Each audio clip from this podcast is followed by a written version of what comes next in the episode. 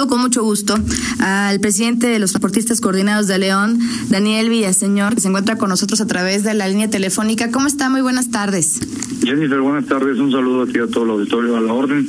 Muchas gracias. Primero que nada, preguntarle, eh, ¿ha incrementado y cuánto ha incrementado eh, con la nueva normalidad eh, la demanda de transporte público en la ciudad?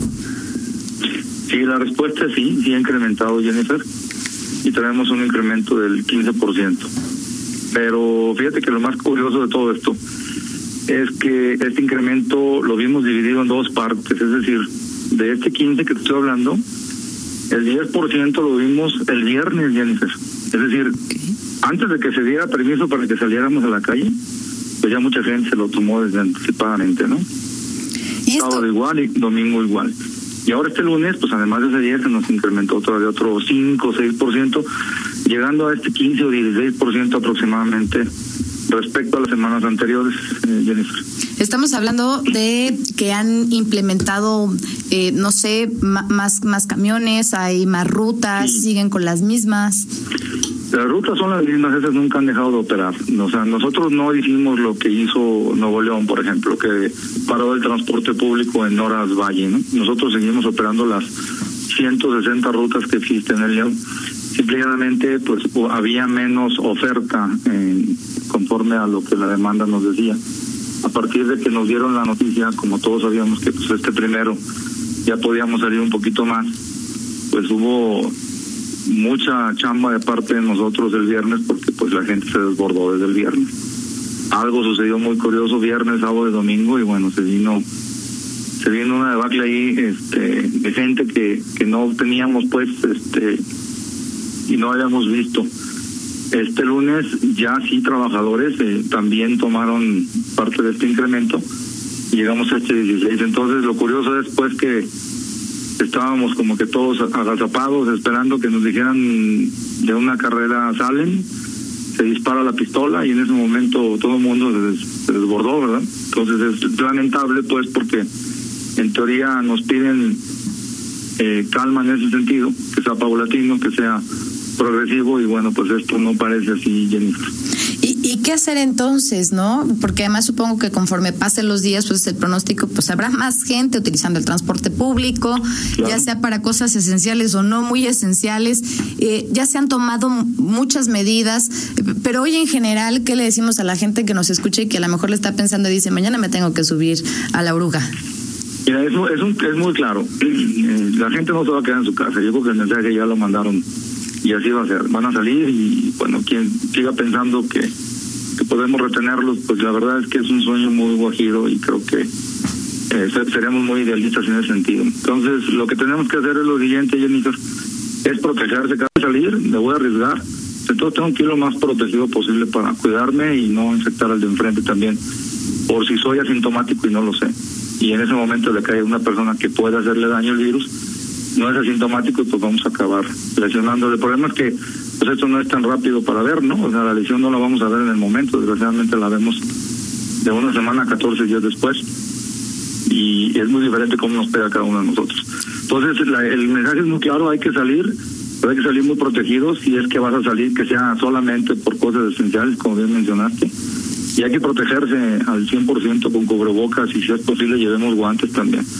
Se van a que no estemos, este, repito, echándole la culpa al de enfrente diciendo, es que yo veo que él no trae, antes porque él no trae yo tampoco voy a traer, o que no, no es así, hay que ser muy responsables, Jennifer, no, yo, yo creo que debemos actuar así. Justo eso le iba a preguntar. Eh, si bien entendemos es obligatorio el uso de cubrebocas, por lo menos el cruzar por los arcos sanitizantes, eh, ¿qué está sucediendo? ¿Cuál es la respuesta de la ciudadanía? ¿Sí se lo ponen, no se lo ponen, hay que obligarlos? Sí se lo ponen. Hubo unos operativos muy interesantes en la estación de transferencia Delta, en San Jerónimo, en San Juan Bosco, muy intenso con protección civil, policía y la dirección de movilidad, que estuvieron pues alentando a la gente a que lo utilizara. La gente en ese momento se lo ponía. Había algunos que se pusieron un poquito pues a la brava con policía y llegó policía y los, los intentó amagó pues detenerse, no se lo ponían y ya acababan poniéndose. Pero era muy triste ver, a dicho de nuestros operadores, que pues saliendo de la estación de transferencia la propia gente se lo quitaban. Entonces yo creo que lo logramos más convenciendo que venciendo. Es decir, cuando vuelves algo positivo, la gente solo por naturaleza de, de represión, pues este, quiere hacer lo contrario, ¿no? ¿Qué El que no piensa, y el que sí piensa, bueno, sabe que, que le va a hacer daño y tiene que quedarse con él, con el cubrebocas, y es por su bien, pero sí es todo un tema ¿eh? de, sociología, entonces hay que hacer las cosas con calma y hay que hacerlo mucha discrecionalidad, con, mucho convencimiento, pues para que vean que es en favor de ellos. ¿Qué pasa con la sana distancia? Porque muchos dirán que en un camión pues es difícil llevarla, ¿no? Eh, en algunos otros municipios, bueno, han, eh, obviamente con otras características, ha, han llevado a cabo campañas o un asiento sí y un asiento no, lo cual lo vemos muy difícil aquí en León, pero aquí, ¿cómo se puede resolver o, o cuál es la opción que tienen? ¿Hasta qué cupo pueden llevar hoy los camiones del sistema de transporte público? Pues hasta qué cupo, pues hasta que la gente quiera, Jennifer. Nosotros no, somos autoridad para negar el servicio a alguien. El propio reglamento en el artículo 206 nos dice muy claro que estamos obligados los concesionarios a prestar el servicio a cualquiera que lo solicite. Nomás imagínate que ahorita nosotros nos pusiéramos a decir tú no y tú sí, pues bueno, además de que crearíamos un caos social, pues estaríamos incurriendo en falta al propio reglamento. Entonces, hay que entender que esto es un transporte público y es masivo, que difícilmente la, la sana distancia se va a dar.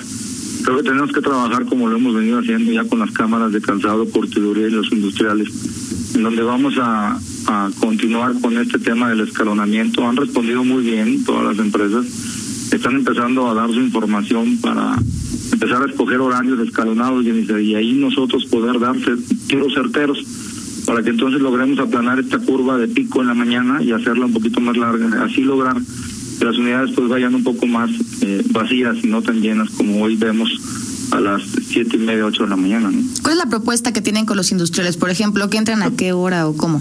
La propuesta es va en dos sentidos, que, que escojan ellos el horario, nosotros estamos ya con la oferta afuera, es decir, quienes entran a las seis de la mañana, quienes a las siete, a las ocho, a las nueve, a las diez y a las once de la mañana y quienes salen a las 3, 4, 5, 6, 7 y 8 de la noche. En ese sentido, la hora pico de hoy, que está en dos horas, dos horas y media, y otras dos horas, dos horas y media en la tarde, estaríamos aplanando, la llevaríamos a 4, 5 hasta 6 horas en la mañana y lo mismo en la tarde. En ese sentido lograríamos este gran escalonamiento, esta gran sana distancia y pues que se, se evite en su mayoría pues el, el contagio. Tenemos que destacar también, Jennifer, que gracias a Dios y seguimos así, gracias a todas las buenas prácticas. En el transporte público no hay ningún caso de, de coronavirus, no hay ningún caso en transporte público de operadores, en transporte público, en lo administrativo, lo que está atrás de todo esto, no tenemos a nadie, por, por la verdad es que estamos haciendo bien las cosas y vamos a seguir haciéndolo así. Es decir, con eso garantizamos a todos que el, transporte público no trae virus porque lo estamos sanitizando todos los días vuelta por vuelta. Aquí quien va a llevar el virus al transporte público va a el propio usuario que no se cuida. Por eso tenemos que ser muy enfáticos. Y que se cuiden ellos, por favor, para que cuiden también a los demás. ¿Ustedes pedirían que haya reglas, digamos, más estrictas? Para, para la gente, como bien dice, uno se pone el cubrebocas, se lo quita. Nos han mandado muchas imágenes en este momento, mientras estamos en esta entrevista en Twitter, donde nos dicen es que los camiones van a reventar, van niños, van viejitos, van de todos, ¿no? Digamos los grupos de riesgo. Bueno, fíjate, yo le pregunté a esa persona, ¿cómo es posible que vayan niños si se supone que ahorita nada más la gente que es esencial tiene que andar afuera? Sí. Pregunto yo, ¿qué hacen niños afuera? ¿Qué hace adulto mayor afuera que, que sabe que es de grupo de riesgo? ¿Qué hacemos ahí, Jennifer? O sea, le negamos el servicio a una persona de 65, 70 años que está parado en el sol esperando el camión. Eso es inhumano hacer eso, ¿no? Entonces, si tiene que salir, le pedimos que se cubra nada más, que se proteja al 100% y que por favor pues no estén llevando a los niños al transporte público. Hay que preguntarle a ese papá irresponsable que está haciendo eso. ¿no? Eh, ¿En cuánto tiempo? Bueno, van, van a llegar a este acuerdo con los industriales, pero obviamente eso no incluye a todas las empresas o a todos los giros, ¿no? Eh, no, pero es un gran... Un avance, por supuesto. Muy gran inicio. La verdad es que es algo que nunca se había visto. Y sí. esperemos pues que esto detone en, todas las demás industrias. ¿no? Nosotros estaremos dispuestos. O sea, ahí está la oferta, ya ni Nosotros arrancamos 5 y media de la mañana, terminamos 11 y media de la noche. Pues vamos a utilizar esa oferta. ¿no? Eh, ¿estarán eh, poniendo en circulación más unidades en los próximos días, suponiendo que va a crecer? En la medida que va creciendo, vamos a ir jalando a los operadores que tenemos en resguardo. Hay que recordar, Jennifer, que nosotros tenemos un 30% de operadores que están en sus casas, porque tienen hipertensión, porque son diabéticos, que tienen algún tratamiento de cáncer y o mujeres embarazadas y o eh, adultos adulto, mm, de 60 años o más. Vamos a ir incursionando primero a los adultos, a los operadores que tienen 60 años y más, que no tienen ningún tipo de enfermedad. En esa medida vamos a ir utilizándolos conforme la demanda nos lo van a solicitar. Cuando lleguemos al tema de los que tienen tratamientos, bueno, pues tenemos que esperar a que las autoridades marquen los semáforos adecuados para que entonces esa gente pueda salir a trabajar con las super medidas de protección. Y hablo de super medidas, pues porque para nosotros no va a quedar en un cubrebocas y guantes, también vamos a tener que poner o caretas a esos operadores o algún aditamento ahí en su cabina que lo divida del resto de las personas con plástico eh, o con alguna este, una mica que pueda ser funcional para todos y que tengan el menor contacto. Esos llevarán más protección que cualquier otro operador normal que pueda llevar solo un cubrebocas. No sé si me explico por supuesto. Pues entonces vamos a estar pendientes. Eh, ¿Cuándo podemos saber si, vamos, si estos acuerdos se van a lograr con, con los sectores para el tema escalonado?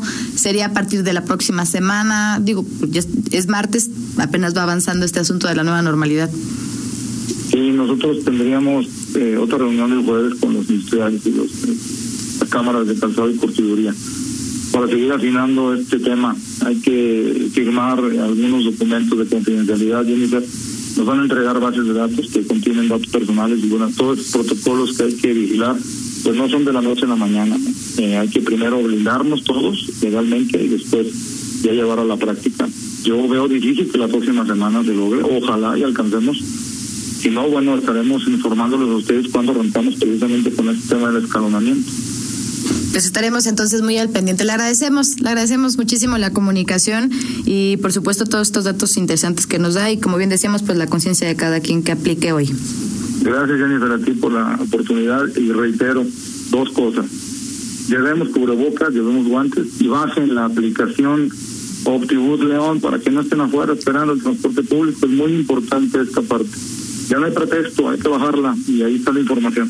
Perfecto. Muchas gracias. Gracias a ti. Muchas gracias. Gracias, Daniel Villaseñor, presidente de los Transportistas Coordinados de León, por esta entrevista.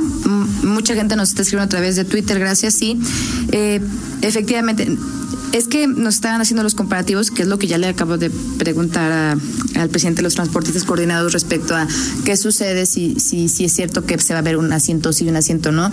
Ya escuchó, aquí dice está por un tema de reglamento no les puede negar el servicio, así es que dependerá de la gente decir si pueden, si, seguramente sí estaremos viendo y vamos a seguir viendo orugas llenas, camiones llenos.